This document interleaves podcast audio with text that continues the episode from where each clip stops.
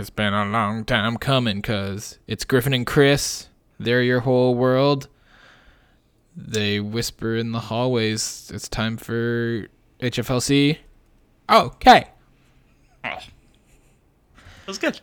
Yeah, was thank great. you. I'm not sure if you know that, Chris, but that's actually the opening to the uh, the Eras tour. I actually do know that, but if I hadn't known that, it would have been extremely rude for you to have spoiled me just then. You, Just saying. I Just a guess I for forgot that you time. would like know what song that was just based on that. Well, of course. We all know Miss Americana and the Heartbreak Prince. Seen some Lover. great uh, Miss Americana and the Heartbreak Prince costumes on the tour. Oh, sure. Those boyfriends love to get up to it, don't they? They really do love to break those hearts of princes. They're like, I'm a prince, Prince is? but the part's broken. I assume. Yeah, Uh, Lover, pretty underrated album. I'll listen to it when she puts out Taylor's version. Maybe properly, there will not be a Taylor's version. Uh, it is actually the first album that will not have a Taylor's version. Wow. Well, no, I feel like I heard a good amount of Lover when I worked in a grocery store because Oh, it's thought you were- ultimate grocery store music. I thought you were going to say when you listen to the three second snippets to prepare for our bracket. Hey. I, I I still stand by that bracket. And I know you do. and if it went the way you didn't want it to go, you should have said something at the time instead of taking I- snipes months later, six months later. I think I was very clear how I felt at the time, but that's not so- what's important now. What's important is that we have a great episode. Yeah, we're back. Let's just play the theme right now.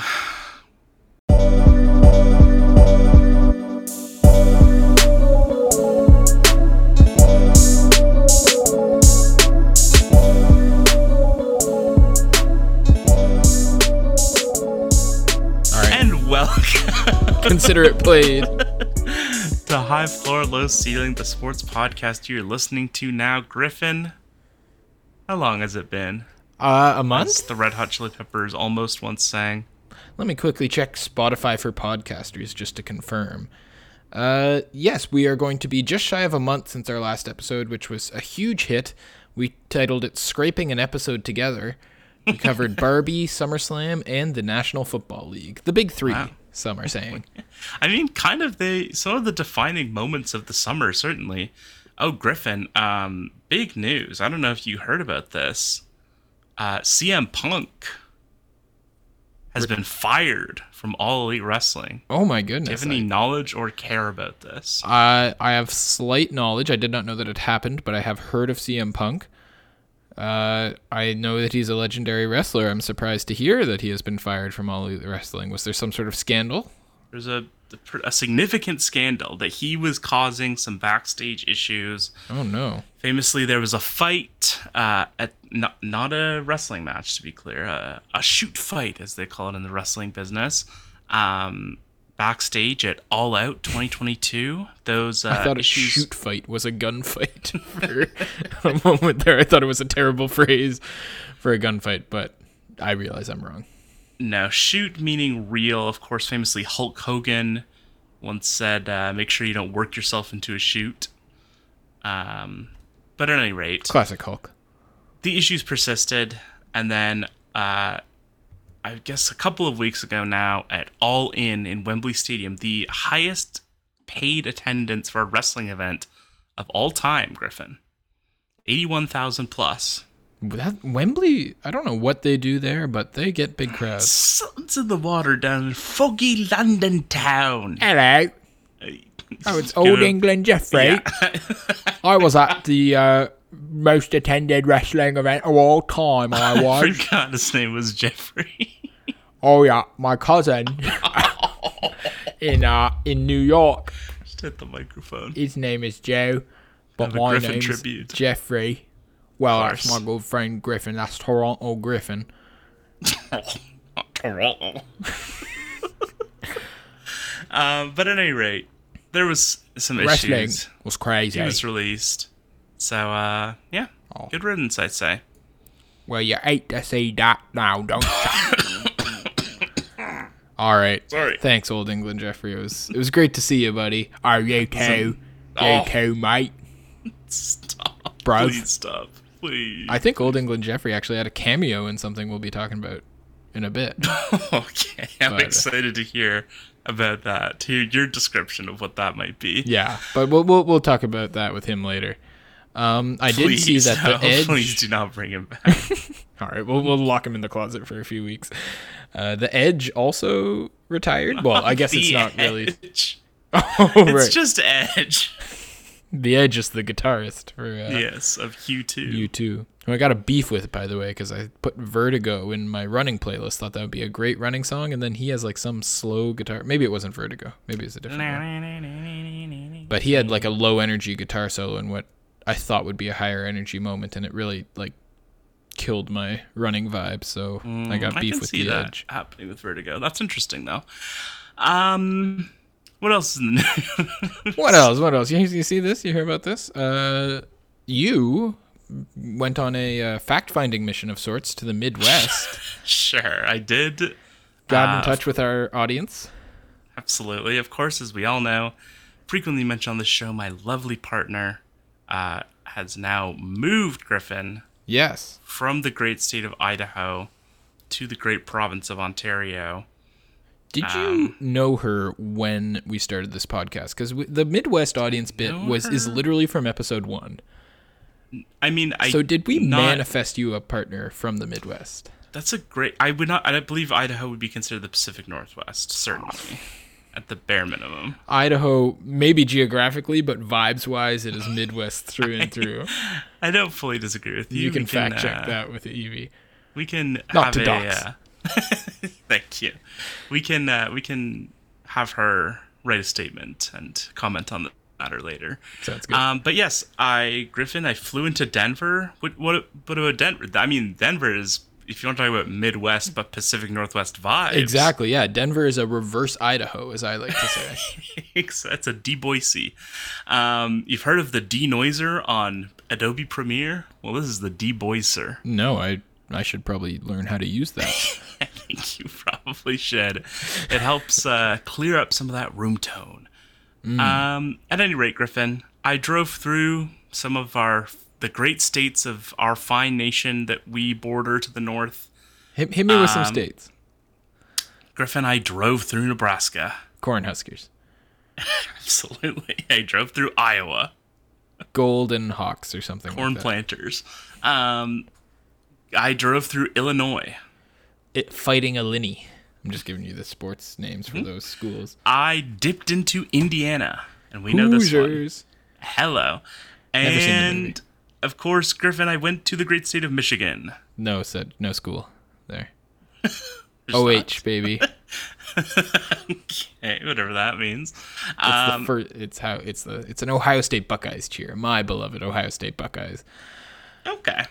And then I went to Ontario. The uh, Ridgebacks, the University of Ontario Institute of Technology Ridgebacks. Whoa, that was quite impressive, actually. Um, Griffin, I I have complicated feelings about the Midwest based I on my time spent there. I did spend all of it driving. Okay. I was really my goal was to make it through as quickly as possible. I do hear that's the best way. If you're not going to fly over the Midwest, Mm-hmm. Drive driving through. through. yeah. Also, a great way to get your hamburgers. Um, Did you eat at a lot of like roadside diners and stuff? Did you have the stereotypical? no, I believe the only place we ate was a Subway. one single subway. yeah. You had to keep mu- coming and, yeah, back we- to the subway. You'd like get a couple states over and then have to drive back to go to the subway, and then This was in one. This was in one day, Griffin. I don't think you fully appreciate the fact that I drove through Nebraska and Iowa in one day. wow, I'm very impressed. You must have Um, really been Dale Earnhardt out there. It was tough. Um. So yeah, I didn't hate it. It was not as flat as uh, has been previously advertised. I think to us up in uh, Canada, we have a view that, especially Iowa, you know, you hear it's Yeah. flat and it's cornfields, right? Yeah. Didn't really see any cornfields. Oh, Didn't really see any flat. well, that's it was just disappointing. pretty normal. Um, like it could, you know, be reasonably mistaken for Ontario. wow. So Well, my worldview has been rocked. I know it's a whole real paradigm shift. Uh, so those are my Midwest thoughts. Nothing to write home about, even though I guess I am kind of writing home about it in a way. Yeah. Um, and we'll probably try not to return there if I can avoid it, unless we go on tour there. Right. Yes. Well, inevitably, when we do go on tour, I think Iowa should be our first stop. And we need to do a Smartless style documentary of us going on tour. They did tour. a documentary. They, I think they did a whole series. Oh, I would watch that. I love those guys. Well, I think I see a lot of TikToks about it, so I think you will definitely find what you're after if you were to look into this. All right, I'll have to check that out. I'm a big Will Arnett fan. Um, Sure. All right, Chris. In theory, this is a sports podcast. Yeah, I mean, you know, We talked about almost sports, like wrestling, and you yeah, you said the Illinois driving at the speed of race cars through uh, Nebraska and Iowa. Did a tight 75 Griffin. Cruise control was on. 75 miles. Miles, yes. Wow. Which is, of course, as we all know, 100 and not 150 because it's 1.6 so like 130 yeah, probably.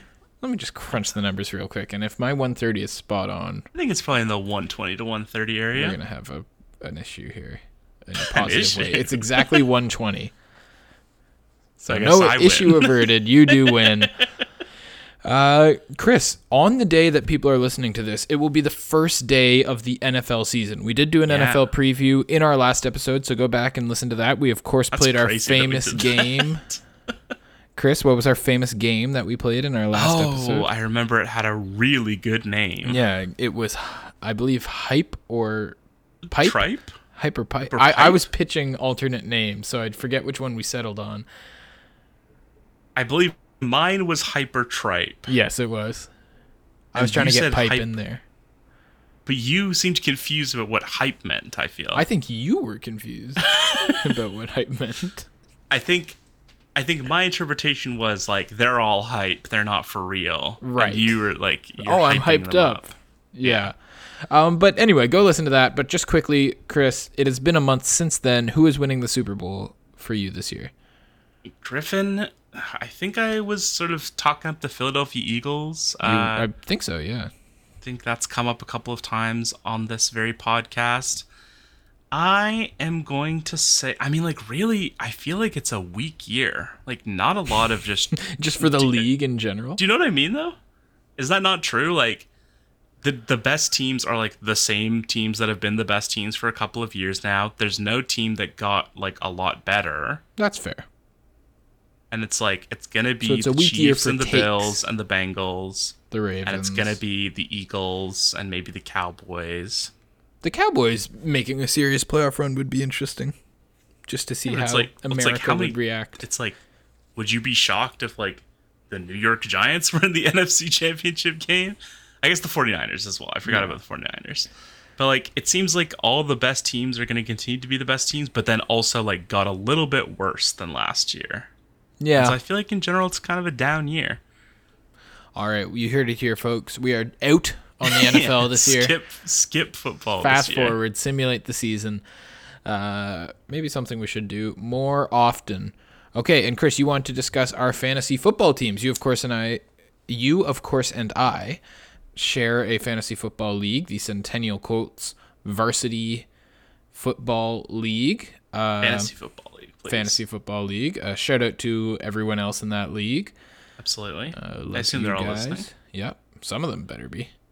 Um, Griffin, do you have a team name? My team name, in homage to the viral moment that we all experienced when we watched Stranger Things, a show I do not watch, is running up that Tyreek Hill. Hmm. really like a crazy out of date thing to say. That was this year, I think. The Stranger Things. No, thing. that can't be true. That was last year. I'm 95% certain. running up Uh, I will that check that. hill Resurgence. That's what I'm googling. Not research, like Independence Day resurgence. June fourteenth, twenty twenty two. Kate Bush still can't believe her 1985 hit "Running Up That Hill" just became her first ever top ten. Okay, so it was last year, but it, it it has stayed with One us. calendar year out of date. I didn't have say- Tyreek Hill last year. And of course, famously, a full NFL season has transpired in between that Yeah, time. um, it could have been your name last year. I didn't have Tyreek Hill. Ah, I see. I also can I just say I don't think you need Tyreek in parentheticals. Well- I think it's pretty clear when people look at your team and they see Tyreek Hill there. I know, but it, I just think that uh, if it's just running up that hill, people might just think I'm a fan of the song. Sure. I don't think. I think Tyreek Hill is a two name player. I don't think he's a one name player. Or if Sure. he is a one name player, it's his first name. I don't think anyone just says like, "Oh, you know who's really great? Hill," and people will like know who you're talking about. The same way if you said like Jefferson. or Swift, as you had last year with DeAndre. Swift. I had so swift it hurts. yeah. In combining, I mean, DeAndre Hurts, Swift really. and Jalen Hurts. Hurts really like sets itself up. I'm just seeing here that uh, friend of the show Mitchell Martin has changed his team name to Bryce Young's cousin. Mitchell Martin is very happy about Bryce I'm- Young and his Carolina Panthers. The world's only Carolina Panthers fan, as I frequently like to coin him. And you can see Very it in his team. with he has uh, a Mitchell Martin's team, I will say. because he has the Panthers starting defense and Adam Thielen of the Carolina Panthers and Bryce Young of the Carolina Panthers. Mostly for the starters, I would say, but that, that part's impressive as well. All right. I do think there's nothing less interesting to people out there than hearing us talk about our fantasy team. So just quickly, Chris, uh, I'm not. I don't know how I feel about my team. I got a lot of question marks. I have some question marks as well. I kind of wish that I had not picked Saquon Barkley, but actually, no, I feel good. I feel good. I feel bad that I was drafting sixth overall um, because I felt that the top five options were good, and then sixth overall I did take Tyreek Hill. Um, Sure. but my running backs are question marks. I have Jahmyr Gibbs as my first running back. Uh, who knows how he will be a rookie running back for the Detroit Lions? And then I got Alvin Kamara, who's suspended for the first three weeks of the season, but after that he should be good. What I really need is Cooper Kupp to be to not miss much time. That's when my team will come heard you might be uh, headed to the IR, Griffin. Well, that would be a big problem for me. I would imagine so. Um, let's just get some chair lean in there. Yeah, that was you. That wasn't even me causing ambient noise. Griffin, you want to talk about baseball? Yeah, quickly. Blue Jays lost today, uh, but they're right there on the edge of the playoffs. Super frustrating team. Yeah, not fun at all. But I'm going to two of the four games against Texas next week because a, a series against the team you're fighting for the last playoff spot. That seems like a fun time to go to a baseball game. Yep, it will be a huge series for sure. They're currently tied in the standings, and uh, Yeah, it's probably pending the result of Texas's game tonight, which I think that's probably true. And we can give a live score update do right not now. play. They're not playing. Oh no, they do play. They play the Astros. Oh, tonight's Verlander versus Scherzer. So by the time you're of course, hearing this tomorrow, of you will know if that was an epic duel or if it was a dud. Uh, but Chris, just the National fool. League wild card is very fun. So I want to give you the teams competing there, and I wanted you to pick which ones you want to see make the wild card. So think I think I know. we've got the Phillies and the Cubs looking pretty secure. Yeah. The Cubs then- are three and a half games up on the last place wild card spot. What Yeah, a resurgence for them. Yeah, and like Independence Day resurgence. Uh, and then you have the Reds. Yes, currently You sitting have pretty. you have the Marlins, half a game behind. and I think there's one more team that's kind of in the mix. Scrolling through the some of the scores today. Oh no, not the Brewers. No, Uh, the Brewers are winning their division. Well, it must be whichever. I mean, are the Guardians like? The Guardians are in the American League, famously. that's, that's a good point. The Diamondbacks. The Diamondbacks are also half a game out, and then just two and a half games behind the Reds are the San Francisco Giants. Oh, sure, sure, sure. So, of those four teams Reds, Marlins, Diamondbacks, and Giants not who do you think, but who do you want to see in that final playoff spot in the National League? Read me my options again. This The Cincinnati podcasting. Reds, the Miami Marlins, the Arizona Diamondbacks, and the San Francisco Giants. Um, I'm gonna say. I mean, the obvious choice is the Reds. But in terms of like the most enjoyable team, the team that has sort of gotten the most press this year, the team that has had the most sort of moments this year, obviously, you know, they have the Joey Votto factor from a Canadian standpoint. But I am going to go off the board and say that I would like to see the Arizona Diamondbacks do something. They have obviously a, a quite a tortured history. Um, it's been a tough go of things for them.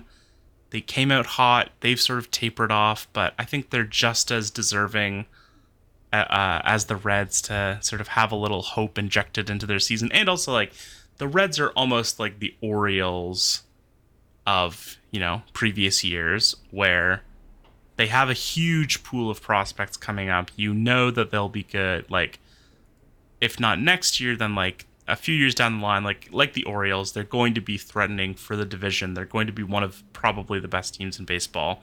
The Diamondbacks, they have obviously Corbin Carroll, but a lot of their team is just like older players, guys who had sort of needed rehabbing and are sort of, you know, fighting for their spots. You know, you have Merrill Kelly at 34 having a great season. Obviously, Zach Gallen, he's not old, old, but been been around the block. Um, and so I'd like to see them get in because this they might not be this good next year. They might not have the same kind of endless stream of prospects coming in the way the Reds do. So, give me the Diamondbacks. I like that, Chris. A big thing for me, especially with the National League, is like who do I not get to see a lot? Because the playoffs are a great time to see a baseball team and a franchise and players that you don't normally get to see. But so the Diamondbacks are a great choice there. With that being said, I am going to take the the People's Champ and the Cincinnati Reds.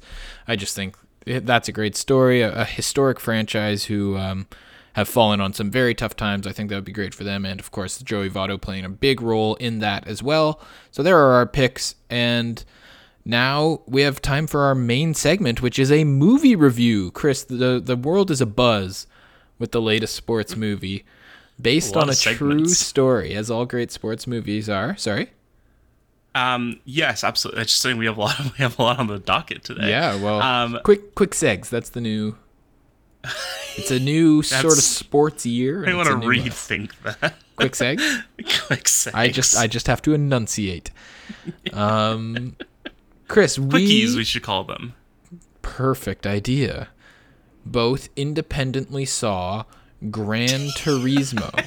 I saw it in the Yes. theater. You did not. we not. didn't i to be clear like we didn't independently we didn't both like oh you saw gran turismo i saw gran turismo you i was not really expecting this at all came to me with we should review gran turismo which of course is totally valid it is a sports movie for all intents and Absolutely purposes and of course, we love to review our sports movies here on High Floor Low Ceiling, but I really was not thinking about it, especially given that Griffin, this is a story about a guy that goes from gamer to racer. They said it was impossible. They said it couldn't be done. They said this will never be based on a true story. No. Also, I No. just want to give you a fun little tidbit because I have friends who like to track these kinds of movies, um, who take a perverse interest in films such as Gran Turismo. Um, Griffin, of course, famously, this movie was affected sort of by the WGA uh, SAG AFTRA strikes that were that are still raging. Of course, we here at High Flow Ceiling support the workers. Um, this movie, it was, I believe, it was pushed back two weeks, but then they added like a lot of preview screenings, and then they sort of tried to fold that into the first weekend box office. So they could be like, "Hey, it made." 20 million its first weekend but then like five of that was from like two weeks ago um Did it work? and then I don't believe it worked. I oh believe no, currently sitting at 81 million at the box office that seems good. On a 60 million dollar budget. A profit. Mm, Griffin, Hollywood accounting. You never know. That's true. They don't like admitting that they make profits, and you know Yes, I, that's why I we're mean, striking. I would guess that a movie with a 60 million dollar budget that made 81 billion dollars did not make any sort of profit for anyone. I think that. Uh, you know, there are factors to think about the marketing budget, things of that nature that are not included in the film's budget. How much did I they think- have to pay Orlando Bloom? Absolutely, that we will get to that. Absolutely, um, but the other one thing I want to point out about about the film's sort of marketing and release strategy is that I believe the official title of the film was altered to Yes. Gran Turismo colon based on a true story. Yeah, that is the full title, which is insane. Not a subtitle. But you know, Chris, the the schematics of the biz, the the intricate workings of the film industry, those all pale when you look at this movie cuz I thought this movie was pretty good. you can't believe you gave it three stars. Yeah. Which is honestly lower than my average Letterboxd rating. Now I We are- will talk about. Well, I was gonna. I was just gonna talk about my theater experience. Then I thought you could talk about yours. Yes. Uh, should we just issue a general spoiler spoiler Sure. alert for Gran Turismo? Spoiler for real life. Yeah, Um, I will say also- follow the career of Richard Martinborough. Richard. What's his name? Jann. Jann. I think You I got him mixed up with Richard Attenborough. Richard Attenborough. Yeah. oh, Wait, so who I have now mixed up with David Attenborough. Who's Richard Attenborough? Richard Attenborough is um, Jurassic Park. He is Jurassic Park. Oh, is he an actor? Yeah, he's an actor. Okay. He was, I believe, he was in. Yes, he was in Jurassic Park. He is Hammond Right. in Jurassic Park. Okay, Um, shout out Jann Mardenborough. Um, your your story made a pretty good movie. Your story could have made a great movie. I think. maybe I was I was all in on the trailers. As soon as I saw that first trailer, I was like, that looks that looks really good. I That's really fascinating. that. One of the things that most confused me about it, Griffin, is that it did not seem to adhere very closely to the true story. I think probably because the true story isn't particularly interesting, but like it really did not seem to have any problems taking liberties despite very heavily billing itself as being based on a true story. No, I, I was very shocked to find out afterwards that like he was like the third person to win this contest. Like they had already done it two times before and tried to turn a gamer into a racer. Um, but anyway, you want to do theater experience first. Yes. I, a bit of a misnomer for me. I, of course, Home uh, theater experience. Griffin, I have to admit, I hate to do this on microphone, but I broke the law. I, Well, you didn't want to give the MPT PMA or whatever the hell Sure. they are. Uh, you didn't want to give them your hard-earned cash. exactly. I wanted to show solidarity with the workers, and that is why I downloaded an HD cam rip. Someone's sitting in the audience with a camera. yes, a time-honored tradition. I will say, Griffin, they have gotten excellent with these things. I was, I was frankly blown away by the quality. Really, Um, I'm, I'm happy to hear that they got it down to a science. the the picture quality was impressive. There was a watermark uh, over the screen at many points. for this like particular cam ripper. It would move. No, no, it was just a it was just a blurry square. I think it was intended to blur out some sort of copyright tracking methodology. Ah, throw that the throw an algorithm uses. off. I gotcha. Yeah. Uh, if you had to HD cam rip, how would you do it surreptitiously? What would your strategy be to not be caught filming a movie in the movie? I feel like you have to have an in with the projectionist, right? Oh, interesting. You, you're claiming it's an inside job. I think it. I think it has to be an inside job. I would hope. Or Wow. I don't know. we got to find a- inspect our movie theater employees. We need a full investigation. Absolutely. Um, but I will say, Griffin, the one the one time that it, it occurred to me that I was watching a camera because it was quite seamless for the most part. Not not the highest quality audio, but it didn't it wasn't sort of the echoey like like you would imagine hearing something from a theater would sound like. It sounded pretty good. But the one time I was made aware that I was watching a camera was uh, there were some laughs when the brother asked Jann if he was looking at porn. Oh, that would never That got happen. that got some chuckle. That was the one joke that got some audible chuckles from the audience there was only one joke. I feel like I laughed a couple times. when he did the. When he, never mind. Um, I, on the other hand, had quite the different f- theater experience, Chris. For the yeah, you first of time paid for two people ever.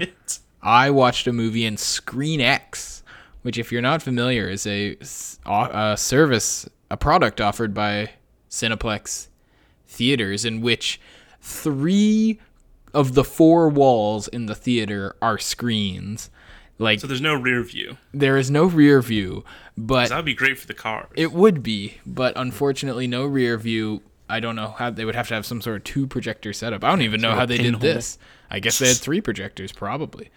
but um yeah, I have to say one thing I did not realize about Screen X. So yeah, you're looking at the normal theater screen and then on the side are also screens that are projecting like the side of the movie. right. They're giving you some additional peripheral vision. Yeah, really supposed to immerse you in the in the film. One thing I didn't realize that I probably should have is that it's not for the entire movie.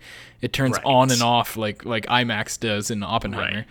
Um or any other IMAX movie. Yeah, but I I only have seen Oppenheimer in IMAX only one. No, that's not true. Shout out to my mom who worked for IMAX for many years. Wow. Huge shout out. Yeah. Um but yeah, it added almost nothing. Which I thought that this would be the perfect movie for Yeah. the Screen X experience, but there really was not a lot of like what I thought considering this was based on like a racing sim game, there would be lots Well, of it's based on a true story, actually. Right. Just let me stop you right there. but it's centered around a racing sim game. I thought there would be a ton of like first person like driver shots like you like you would see in the game and there were very little. That's And a so- great point. That decision confused me for sure. Um, but yes, Chris, your overall thoughts on Gran Turismo based on a true story? I thought Gran Turismo, based on a true story. What's up? I was just gonna say, great commercial for Gran Turismo. I Haven't seen. Um, No, I'm saying this I- movie was oh. a great commercial. you think so? There's Well, like just- one scene where they're like, they work so hard to make Gran Turismo. The entire like first five minutes of the movie were just like, this is and the we hear it Nissan. Nissan. He always calls it Nissan. Nissan. I guess that's the Um, correct Japanese pronunciation. I don't think that's correct, actually. Well, I think there's no way they the- wouldn't sign off on that. I think that's probably how British people pronounce Oh, it. you're because It's the correct if British you think of pronunciation. it Japanese, ni, I believe I'm I'm just guessing here, but I know that ni san means two and three respectively in Japanese. So I'm wondering if It's a terrible name for a car company. well, it's like I think it's like one, two, three, go maybe. Where's, I, the, I where's the one? The one. I've done no research on this, um, but I believe it would be definitely be Nissan. Okay. Uh, well, then it's British. We blame Orlando Bloom's Britishness. And the entire movie takes place in England. Well, not takes place in England, but centers around English people. Well, not really. The main character is English. Or is he Welsh? anyway, He might be Welsh. Not sure. He lives in Cardiff, of course, his father was a footballer at Cardiff. Yes. which is in Wales. Um, Griffin, this film kind of it had like it felt like they sort of like draped. Well, Griffin, to use a car metaphor, as I'm sure Please countless do. reviewers did uh, in preparation for this film, it felt like a a Ferrari exterior Griffin with a plunkin' little Ford or Volkswagen Beetle engine inside. It really it had the dressings of a sports film. It sort of alluded to a sports film many times. Uh, it, I think it's a very fine looking movie based on again my HD cam rip. Um, but from for for all intents and purposes, I think it's a fine looking movie. I didn't find it particularly jarring or anything like that. no. Uh, but it there's no real soul at the middle of it. We don't really get to know the character of Jann. We don't really like understand much about him or what his like what what would you say a personality trait of Jann is Well, he loves driving race cars. He really He wants likes to race drive cars. race cars. He's a huge fan of racing and he loves Gran Turismo. I think that's pr- the primary things that we get to know Yeah, about he knows Jann. that the best uh, MP3 product in the world is a Sony Walkman, and don't even dream of mentioning an Apple device because they do not exist in this universe. Yes, he upgraded you to a Sony MP3 player. yeah. Um, those would be yeah. Do you think it's just like a case of in real life, Jann? Like a a lot of elite athletes we see are so obsessed with like their craft that they don't really have great personalities. Do we think that's just what the real Jann Mardenborough is actually Well, like? that's kind of part of the movie that like he's not very interesting and not very exciting to watch, and to the point that Orlando Bloom briefly considers lying. Yeah, to, rigging to the competition. from the program because he is so uninteresting, and they would rather have a more interesting guy be the racer. and he gets a really Um, like cute and friendly girl who we are just told is into him. Oh yeah, she has a great time. personality. she she FaceTimes him once. You know what? Okay. This is a small thing, but you know what's crazy? They have this conversation at the beginning of the film. There's a trash can fire. Yeah, They're having yeah, a party. of course. Drinking Classic some beers. party. Another thing I noticed, the beer glasses on the private jet were the same as the beer glasses in the restaurant. And that's just poor set design. what are the odds of that? That's poor production design. Um but That's how they so made it for this- only sixty million dollars. Absolutely. There's this scene early on where the two of them are talking, him and this girl who appears in she appears in one scene, leaves the movie for an hour And then they're like, Returns. "Hey, to FaceTime with him a couple of times, disappears from the movie again. She probably says like 80 words total. um that's probably accurate. The crazy thing is that so that their big conversation is like, do you ever just want to get out of here, Wales or somewhere else? Um, it is Wales. it is Wales." She's like, do you ever just want to get out of here? And he's like, yes, absolutely. And then she's like, I want to go to New York City. Where do you want to go? Tokyo, he says. Then later in the film, once he's gone from gamer to racer, he has you know become adept at the film, not or racing rather. he does not become adept at the film, I must say. Um, he sort of reconnects with this person, like, and she's sort of like, I've been trying, or like, I've been like, kind of waiting for you to get in contact with me, and then it's like, she's basically like, you're famous now. Where do you want to go? This is, I mean, like, not to go screenwriting 101 here, Griffin, but the you know, the save the cat moment. We all know about this. Yep. Are you familiar with this? Yes. You want you want something that will sort of endear your hero to the audience. And Griffin, you know you know where where I if I was in this position where a beautiful woman has has expressed her desire to go to New York City to me, do you- where do you think I would go Uh, you would probably say I I the way I remember it, I might be misremembering this. I thought the point was that he was going to Tokyo anyway for the big Nissan press conference. So they were like, "Why don't you bring her to Tokyo?" But she, as you have correctly pointed out, has expressed no interest in Tokyo. She doesn't give a shit about Tokyo. and then he brings her with him to Tokyo, his dream. Um, But do you think she like I never once realized why she was into him. He didn't seem like he we know he gets, he's in love with her. He spends half the movie on her Instagram. Do you think he, He hit her with the old like triple like, you like three photos in a row and then she's like, "Oh, Jann, Jann's thinking about me." Well, she expresses that she was liking his stories and he was not replying, which is crazy to me. Classic But, Jann. um, my lovely the- partner the who watched this movie with me, shockingly. Um, she expressed when he was looking at her Instagram, she was like, "Please don't like the picture." Yeah. that I was, was a real fear thought. that he was accidentally gonna like an old picture of her in a bikini or whatever. Um, And they So also like later they I think it's David Harbour, who I thought was very good in this movie. I quite liked David Harbour. it's probably the best movie. performance. I also I did like the kid who played Jann as well. I thought he was good. I thought he was intermittently convincing and kind of likable. I don't think he had a ton of ground to work th- with, but You have to know. promise not to make fun of me. Uh, this movie did make me cry. what part? Oh, the spoiler alert, Yes. the part where he finds out that his accident has killed a spectator sure. and he is very obviously affected by this. That did make me tear up and I thought that his performance at that moment was very good. But to go back to the lighter side, um, which is something that really happened by the way. I looked it up because I was like, did he really kill Yeah. someone? And yes, he did. Obviously not his fault as the movie could have gone to further lengths to make clear. um, maybe. But I think you know that's kind of the idea. It's like, and I I read some stuff about how like, you know, he gave them permission to include it because he wanted it to be like, you know, he said it would be doing a disservice to leave it out, which is totally true. and- Yeah, that's valid. I, I respect uh, Jann Mardenborough, the man. That's for sure. But what was I going to say? Oh, yes. At one point, David Harbour says, "What? You don't have anyone you want to like invite out? What about that girl you're always staring at?" Which means that he is staring at this woman's Instagram like in public at times where like other people can see his phone, which is just crazy to me. If you're gonna be pining over a woman and stalking her Instagram, you'd think you would do that in the privacy of your own home. At what point are you going to be like, oh, I'm in a training session, but first let me just stare at months old photos of this girl I don't know? That was just they a- a wild moment he is he is constantly on his phone looking at this girl. Also, how often does she post on Instagram? It's got to be the same photos ninety five percent of the time. Wow, she's posting like crazy. I bet. Um, What else is there to do in Cardiff? Also, why does Yan want to leave Wales? He just stays in his room and plays Gran Turismo the entire time. Why does it matter to him whether Well, he wants to race cars. He wants That's to it, yeah. do car stuff.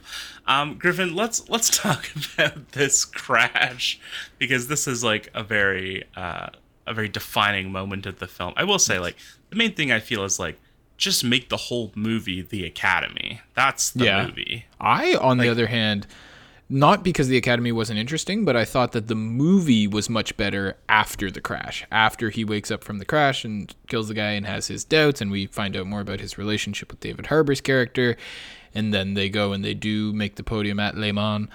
Um, It's a very strange. I will say that a couple of things about that.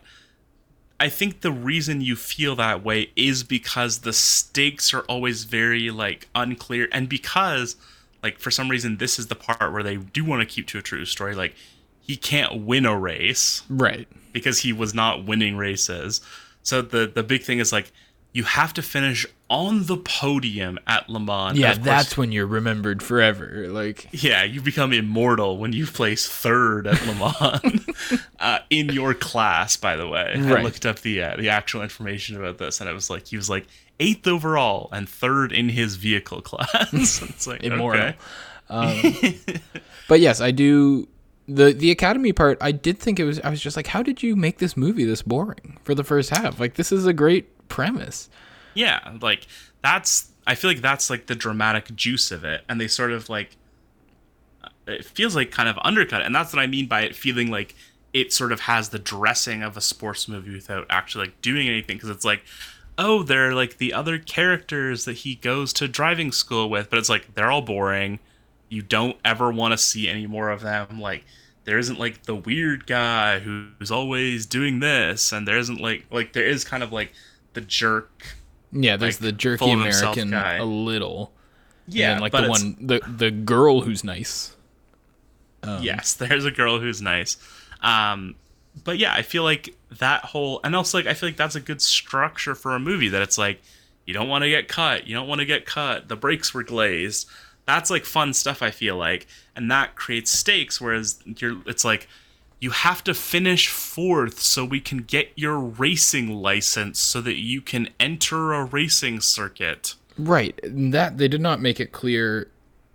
Sort of, was he allowed to? Why was he racing if he doesn't have a racing license? Like, Sh- how often are you allowed to do that? Is he changing leagues? And then I also thought one big problem I had was that the crash, I had to, it had to be explained to me afterwards. And I went with a group of friends. I watch a lot of Formula One. I'm by far the most like interested in racing of any of them. But because one of them had seen Ford versus Ferrari, I think he was able to explain to me that that part of that track, the Nürburgring, is like mm-hmm. famous for in a, a worst case scenario causing a crash like that because if you run low enough on fuel, the car gets too light and it can take off like that. And then later, David Harbour in the movie says like the crash was my fault. I should have brought you in for more fuel. Like at, hmm. to which I was just like, what? What? Why does? I thought it was just like the the aerodynamics went wrong. Why does the car having more They- fuel? So they should have. I think they should have gone into more depth on that. yes there is kind of like that's and that's what i mean as well where it's like the dramatic mo like that's i feel like that's a very sports movie thing where it's like the drama of the moment might be based around like some rule or some quirk of the sport or something like that like you know something of that nature. And i feel like it has to do a better job of setting those things up that it, it just kind of like throws those off. But then it's like i don't i can't really think of like what is it spending its time on otherwise? It's like he goes and gets a beer with David Harbour, and he's like, "How are you doing?" And he's like, "Fine." Yeah, and it should be pointed Like- out you watched this movie less than 24 hours ago. And you Yes. cannot remember most of what it's about. Uh, Chris, do we have any other lasting thoughts on Gran Turismo? I'd see it. Like, I, I'd recommend seeing it. It's fun enough. There was one guy in my theater who was really into it. Uh, Like, when he just gets third place at the line against our generic bad guy who is Yeah, the rich guy. rich and asshole and that's all there is to it uh that one guy behind me went like like when he just got him at the line which is like the second or third photo finish in this movie, Yes. which I refuse to believe that really happened. By the way, I refuse to believe he had multiple multi millisecond victories. Like, No, well, I I know for a fact uh, the because I was reading his Wikipedia page, the Nissan the Academy race, he won by eight seconds. okay, so very Little- very little comfortable win for him. Not a photo finish. when the credits Um, first but- rolled, I of course clapped for the movie, as I always do when I see a masterpiece like Gran Turismo. And this guy, fully enthusiastically, immediately joined in with me. He was like, "Yeah, great That's film." cool. So uh, Um, he and I had a little bond. Sure. The one thing I do want to bring up is this crash moment. The the weird thing that they do again because it's based on a true story is like the they set it up as like he has this terrible crash and he needs to like get back in the car and prove to himself that he can still race by having this podium finish at Le Mans.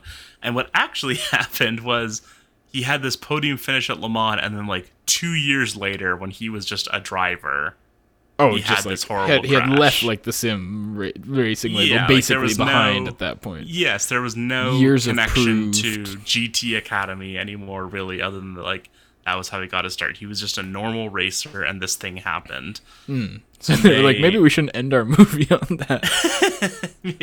well, that's the thing is like you can either not mention it at all, or you can have it, but then like it would have Switch to the be at order. the end because that's like after. And so they switched around. I think that's a questionable choice. I mean, it's, it's tough, obviously, when you're handling a tragedy like that. I do think for the movie that you're telling, you sort of have to do that. You can't have him peak at Le Mans and then kill someone, and then at the end Well, be like, and saying. nothing significant happened after that. That was the last. The. That's why I'm saying the movie should be the Academy, and it's right. like yes, he, and then it's like Jann went on to be a racer. and killed someone. Well, that's what I'm saying. Like, you can just not mention that, Yeah. or you know, I don't know. You could dedicate it to the memory of that person he killed, or something like that. Do you Uh. think that's what they should just say? Dedicated to the memory of that person Jann killed. Everyone in the credits is like, what? they certainly don't say their name in the film. No. Um, I wonder so that, I that would may have been at their request.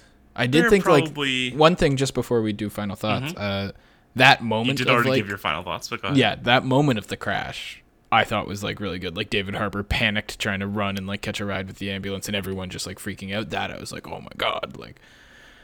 I thought the visual of the crash was very like shocking. Yeah. Um, I did. I I will say my emotional moment is I did like the scene where there, he's like he's got to get back on the course. He's got to like finish his lap and like reckon with this thing that has happened. Yeah. I think that and it's like that is when it's most like a sports movie. Like that is a very sports movie-ish scene where you know you sort of have to do this metaphorical thing that like it's like you're playing sports, but it's not really about the sports. Right. And The more I think about it, I think I just like the parts with David Harbour in it. Sure. He was good. he, he puked on my lawn famously um so awesome movie we'll be talking about it again when we do our oscar selections Yeah. um we'll be right back after this break with more high floor low ceiling And welcome back to High Floor, Low Ceiling. We hope you enjoyed that break as much as we did. And let's be honest, who wouldn't enjoy having a break from this cod swallop? Uh, segment brought to you by kit kat yeah. Uh, speaking of brought to you by Chris, Mm-hmm. no segue. Um, okay we've got an exciting thing here.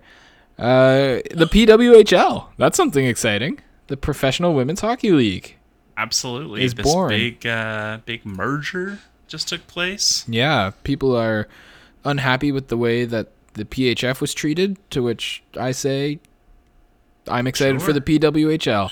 um, I, we got six teams. We just announced the first three players for some of the teams, and that's all go- ongoing right now. But we're not going to look at players right now. We don't even have the full rosters yet. They're going to do a draft next week. Mm-hmm. That'll be exciting. that, That be that'll exciting. like when you boot up 2K and you do a fantasy draft for everyone in the NBA. Like that's literally what they're mm. gonna do. And I think that'll so be really true. cool. And Uh, I, I, yeah, I like the idea of having like these like designated players. Like I, I know I saw, um, what is it? Marie-Philip Poulin is going to Montreal. yes, she is. Um, Sarah Nurse going to Toronto. Those Yes. are two of the big names that I saw. Bodes well for um, us.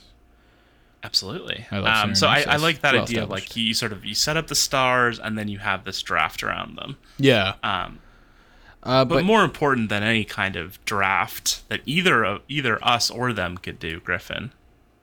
I guess this no, this isn't really a draft. no, it's this is more a, a, a pitch because you and I, Chris, way back. This was year one of the podcast. Uh, back when we were still in the Centennial College studio, we tried to come up with names for Toronto's uh, WNBA team. We're still waiting on that.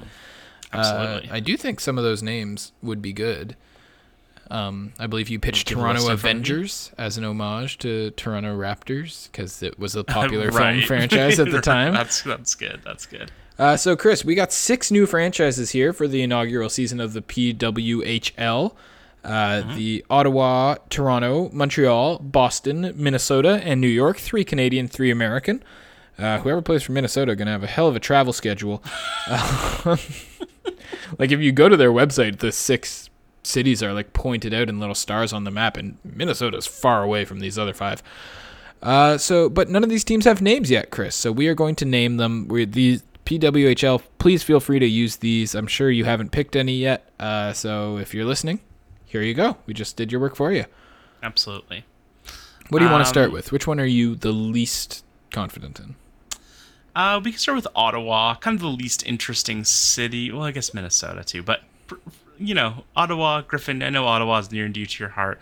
Not exactly a, a bustling metropolis per se. Not not per se. Although they, uh, Um, the Ottawa team will be playing at TD Place in the downtown core, which will make it much more exciting than uh, same place the 67s play as opposed to the same place the Senators play. So I think Right. that's shrewd from them.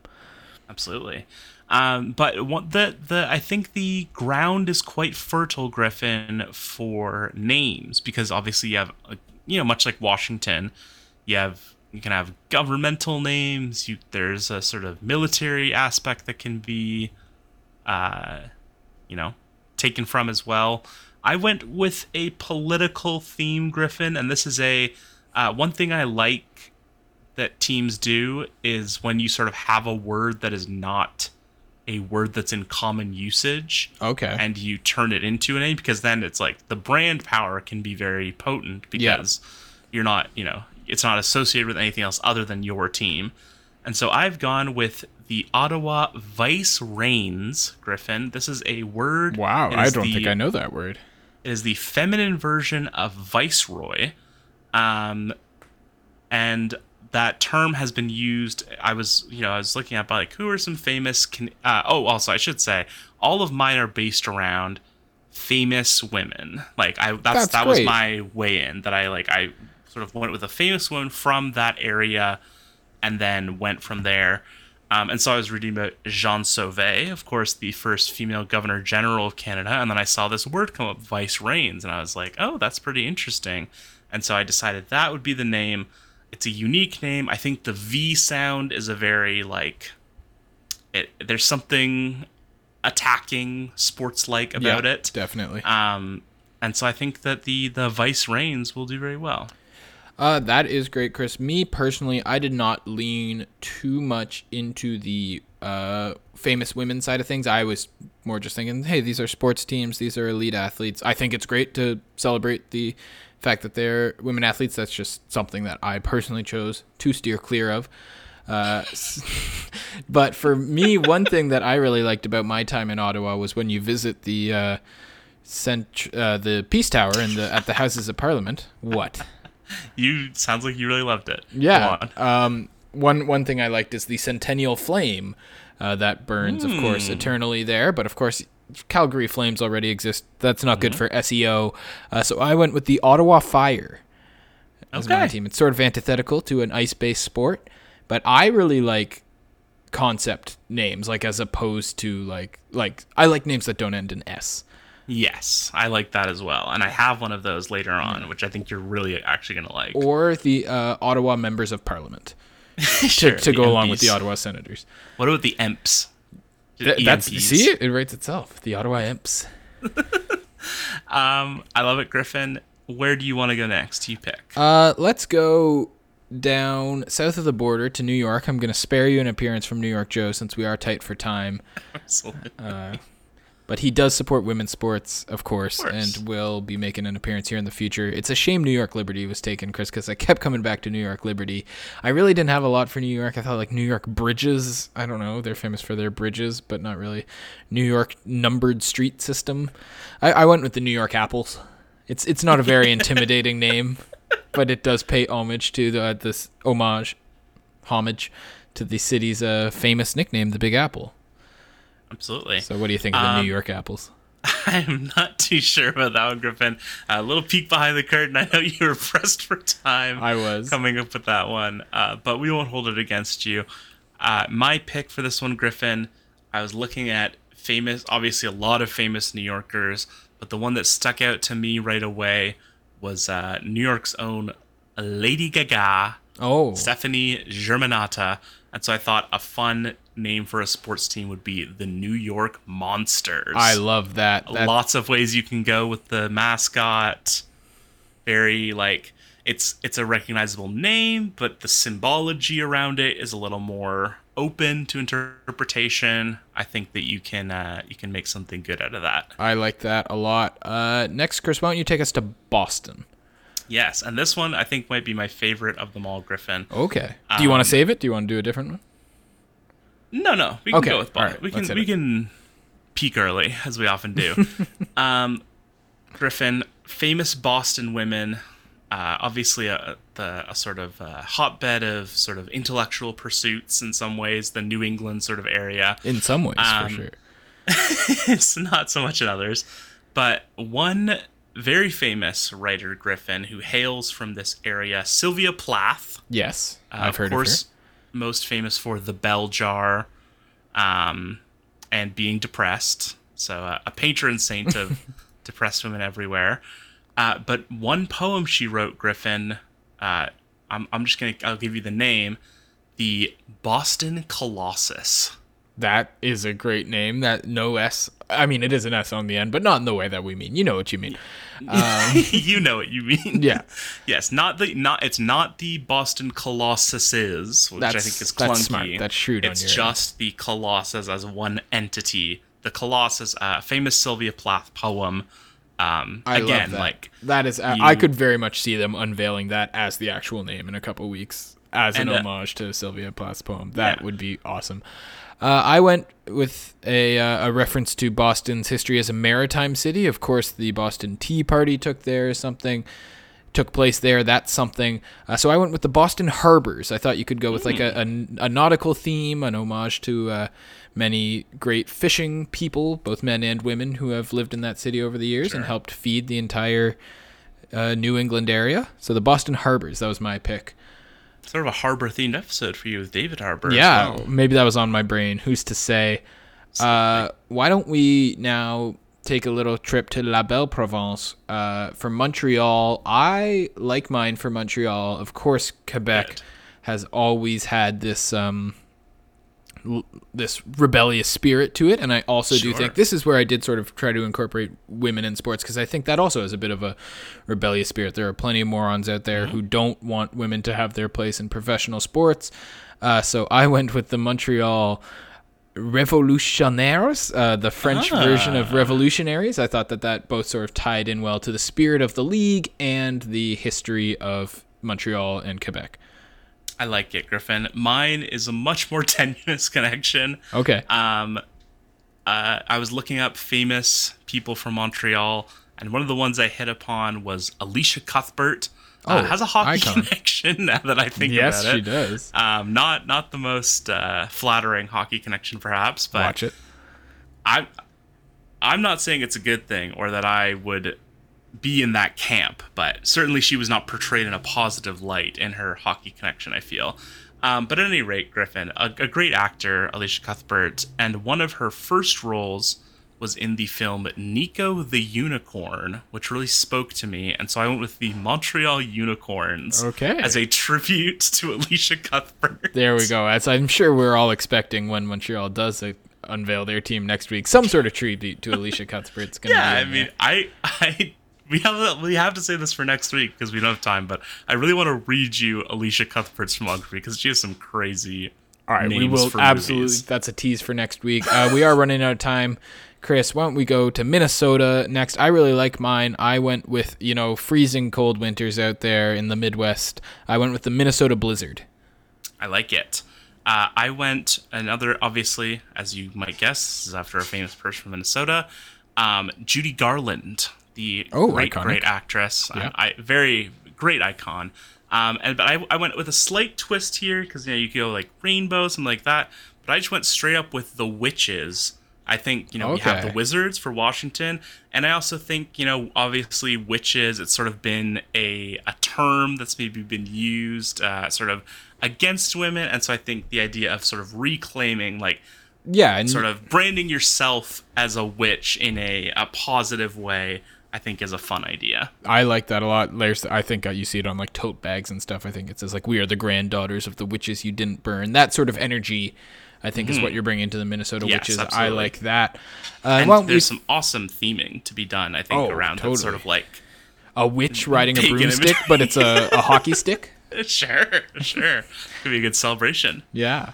Uh, and why don't we bring it home with our beloved hometown of Toronto, Ontario, uh, Oh, I'm done, but continue. Your adopted hometown Sure. of Toronto, Ontario, uh, famously known as the Big Smoke. This is something I've been pushing as a sports team name for a while now. Now that I think about it, I think I pitched the Toronto Blizzard when we were doing the WNBA team names, but I think it works better for Minnesota. I think uh, so. I'm going with the Toronto Smoke. I like it. I, I do like it. I think Smoke is a this. cool name for a sports team. Like, Yeah, oh, you can't even catch them. They're shifty. They're Yeah, fast. it's very evocative, like the lost smoke monster. That is Um, sort of what I was thinking, having I never went- seen Lost. Absolutely. I went literary with this one as well, Griffin. Uh, not born in Toronto, I must say. I believe she was born in Ottawa, actually. Uh, but Margaret Atwood, long time uh, denizen of Toronto, certainly an icon. Of course, your mind goes to the Handmaidens, but That I don't know if that's the really Toronto the vibe for a sports team. I don't think that's really with it. Obviously, the characters in that book are not uh, particularly empowered as characters, and so I went with a different Margaret Atwood book. Uh, the Blind Assassin, Griffin, the Toronto Assassins. It might be a little too violent. I don't but, you know, You I have the Calgary Hitmen, Toronto Assassins. Again, it's I think I think one of the best things about uh, if I can toot my own horn, one of the best things about my picks is that they are you know sort of identifiable words except Vicereines, but they have a very broad like you could you could go in any direction you wanted with assassins like Yes. you can use a sort of like a, a, a sword or a knife as a piece of imagery Exactly. Yeah, you don't have to evoke guns necessarily. no certainly not um i guess i'm kind of thinking of assassin's creed Yeah. hey, the tie-in opportunities are off the charts. That's synergy. absolutely All right. Uh, there we go. The PWHL has officially been named and franchised thanks to us. Two Uh, teams each in each city Yeah, yeah, we're uh, sister teams. Um, thank you all so much for listening. It's it's a pleasure to be back. We will be back next week with a new episode. Who knows what we'll be discussing? We sure don't. so Uh, but for Elisha now, cuthbert's filmography yeah, that'll be in there, guaranteed. If it's not, you guys better hold us accountable because that's on you as in. well. absolutely Uh, thank you all so much for listening. You can find us on Twitter, Instagram, TikTok at HFLC Podcast, on X at HFLC Podcast. of course thank You can you find uh, Chris on X at C House and Jan. Uh, you can find me on X at Griffin Porter ninety seven. Uh, did I miss anything? Nope, just that until next time, please keep your floors high and your ceilings low.